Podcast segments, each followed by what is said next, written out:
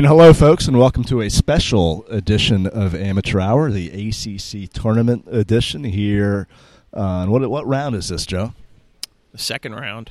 Oh, the second round. They don't even have a name for it. The second round of the ACC tournament. That's how big this thing uh, has grown. Joined by Joe Giglio, who covers NC State for us. I am Andrew Carter. I cover UNC, which plays tomorrow. But Joe, you saw a pretty good game today. Were you surprised by the Wolfpack's effort against Duke in this 92-89 defeat? I was a little bit. I mean, they played poorly against Wake Forest in a win on Tuesday, so I figured they would play better. But that was a really good basketball game this afternoon. Uh, the 53-50 at the half. NC State has the lead. Believe it or not, it was the highest scoring half combined total since the greatest game in basketball history, the 1974 ACC championship game. So uh, it was defense was missing a little bit, but um, I mean, Brandon Ingram was hitting some incredible shots. Cat Barber was making some incredible moves. Just a, a, joy to watch after, you know, you and I have seen enough bad basketball to last a lifetime in the last, you know, four or five seasons. You're right, Joe. A very high level game, an entertaining game. Cat Barber, 29 points today, 10 of 18 from the field, 4 of 7 from 3. Once again, keeping the Wolfpack alive, giving State a shot. Have we seen the last of Cat Barber in an NC State jersey? I guess the answer to that question depends on whether or not NC State plays another game, right? Yeah, I mean they're seriously looking into the possibility of playing in the Vegas 16, which is a new uh, postseason tournament. It's a invitational of sorts, almost like a, a Maui Classic where you go and you play at the same site.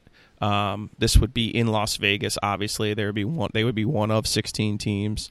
Uh, they're still looking at the possibility of that. That's not. That's far from a done deal, but it's something that they're interested in doing. Uh, beyond that, with Cat Barber, um, he's already said, and I've already reported that he'll um, go through the uh, evaluation process. He'll essentially enter the draft and get feedback as to where he stands, and then he'll make a decision based on that. You think the Got Man is interested in going to Vegas, there, Joe? Uh, I believe the Vegas is one of the Got Man's favorite stops on the AAU circuit. So yes, I I think that's part of the appeal. You know, you're in all jokes aside, you're going to a site to play a game where people are interested in being, as opposed to like, and, and I'll, I'll, offend our UT Arlington fans out there, but like if you're in the, even if you're in the NIT, but if you're in the CIT or the or the CBI, you're playing literally like on a Tuesday night against you know Wright State or UT Arlington, and nobody wants to do that. Like even your players aren't interested in playing those teams. Whereas the setup for this tournament would be there'd be more major teams there, like a, a, Tennessee or a UCLA, or you know, the NIT field has gotten to the point where there's so many of the smaller schools who are like automatic bids into that that you know NC State's just not good enough at 16 and 17 to get into the NIT field. So is this a thing, the Vegas tournament, Joe, that is going to reach a conclusion or some sort of uh, you know, we're going to know what the deal is when with this after the NIT field is announced in CBI, or how's that work? Believe it or not, one of the appeals for this tournament is it's two weeks after Selection Sunday.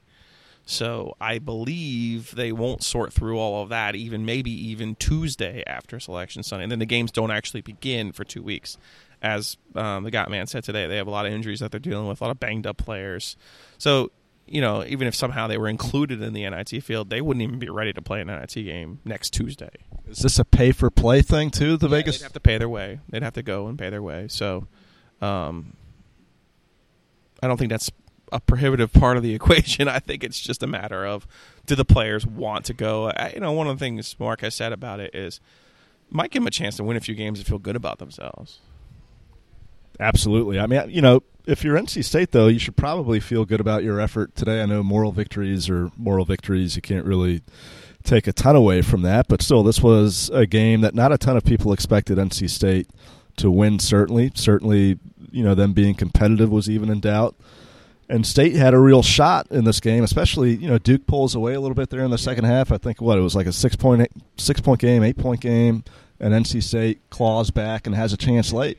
That's what they've done all year. Like especially, I think it was 88-80. it gets to the point where you're like, oh, they're done, and all of a sudden they keep fighting, and that's what Mark said. You know, he said, I've, I've obviously I've had better teams, but I've never had a team I've been more proud of, and you know, you, you factor the whole thing, and I wrote about this uh, for Tuesday about their season and how did they get to this point, how they get to five and thirteen, and that's not to blame Trevor Lacey for everything, but it's part of it. Not having him is part of it. Um, and then Terry Henderson getting hurt in the first game of the year, seven minutes into the season. They were they were never the team they thought they could be. Now, that doesn't excuse some of their defensive efficiencies. It doesn't excuse some of the shooting inconsistencies that Maverick Rowan and Caleb Martin had this season, but it kind of puts it in perspective and frames how they got to this point. Rowan had some bright spots in this ACC tournament. He played well, certainly against Wake Forest was really the reason you could say that they won that game three more threes, three for nine. Not a terrific percentage, but perhaps he grew up some here in Washington D.C. What do you say? Yeah, I think there's an element there. Uh, you know, Mark has a lot of faith in, in Maverick, and he, uh, as I wrote yesterday, he kind of sees a little bit of himself in him. so there's like I, I, like to call him Baby Got. Uh, Mark was a very good three point shooter at Alabama in, in the 1980s.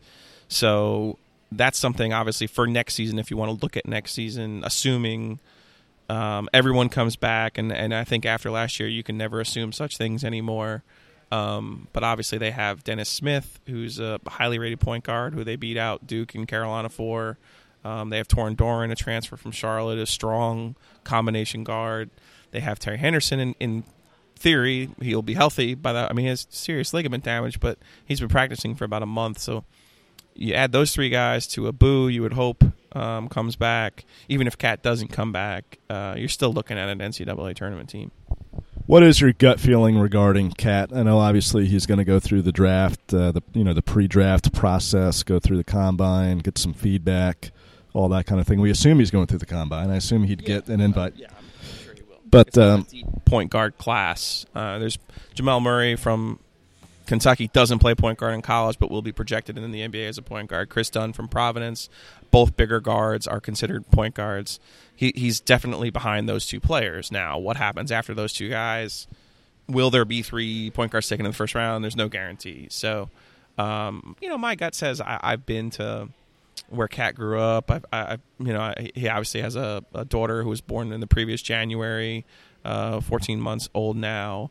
Um, you know, it's been a it's been a difficult upbringing and difficult life for him, and he's obviously made the most of his talent and his opportunity. Uh, I don't know how much that factors into can you wait another year if the you know the draft class uh, for next year isn't doesn't have the point guards in front of you. You know, it's a lot to factor. Um, obviously, Mark would say if you're a first round pick, you go. Um, and if you're a second round pick, you know maybe you look at somebody like a Buddy Hield, who was a second round projected as a second round pick, went back to Oklahoma. Uh, will win any number of National Player of the Year awards, and and probably will go in the first twenty picks in the draft this year. So it's a balance, you know. Uh, my gut says he probably ends up pursuing. You know, I think it will take a pretty strong, like, hey, you're not going to get drafted um, grade from them. Like I think even maybe a second round grade. I think he would take that, or his family would take that as you know what we've done this, and let's let's make a move for it. Very good. And wrapping things up here with Joe Giglio. Joe, what was your impression of the ACC tournament in DC? It's going to be outside of its North Carolina roots here for a few years going on. Goes up to Brooklyn next year. But just what are your thoughts on having it in DC. What was the atmosphere like yesterday, Joe? There was nobody here yesterday, but that's not going to. There was nobody in Greensboro on Tuesday last year.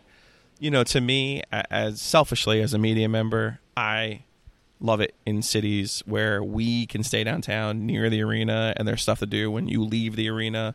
Um, nothing against the Sheraton Hospitality Suite in Greensboro on the highway. Uh, but it's nice to come out here in Chinatown and, and, get a meal and maybe get a beer and, and see some of your uh, compadres from the media corps. And uh, that is nice. It's kind of enjoyable. So for me, I, I prefer these downtown types. Like I'm, I'm the guy who still liked Tampa in 07 because we stayed downtown and then the arena was right near the the media hotel and it was I thought it was a good time. You know who else likes Tampa, Joe? Lenny. Roy Williams likes Tampa. Yeah, I, I like these city settings. I, I'm I'm interested to see Brooklyn next year because there's going to be some logistical issues with that in terms of hotels, not for the media, but for the for the players, for the teams, and uh, that's going to be interesting. But I, I'm I'm not opposed to some kind of rotation that would have Washington, Atlanta, Charlotte, Greensboro. Um, I, I'm not opposed to that at all. Very good. Well, the Wolfpack gives its fans a decent ride here, beating Wake Forest, giving Duke a scare, playing pretty good. Nice performance overall for the Wolfpack, although their season possibly ends. We'll have to wait and see how Yeah. the Vegas thing turns out. Thanks for joining us, Joe. Appreciate it. Skinny, anytime, buddy. Anytime. And we'll see you next time on Amateur Hour. Thanks for listening.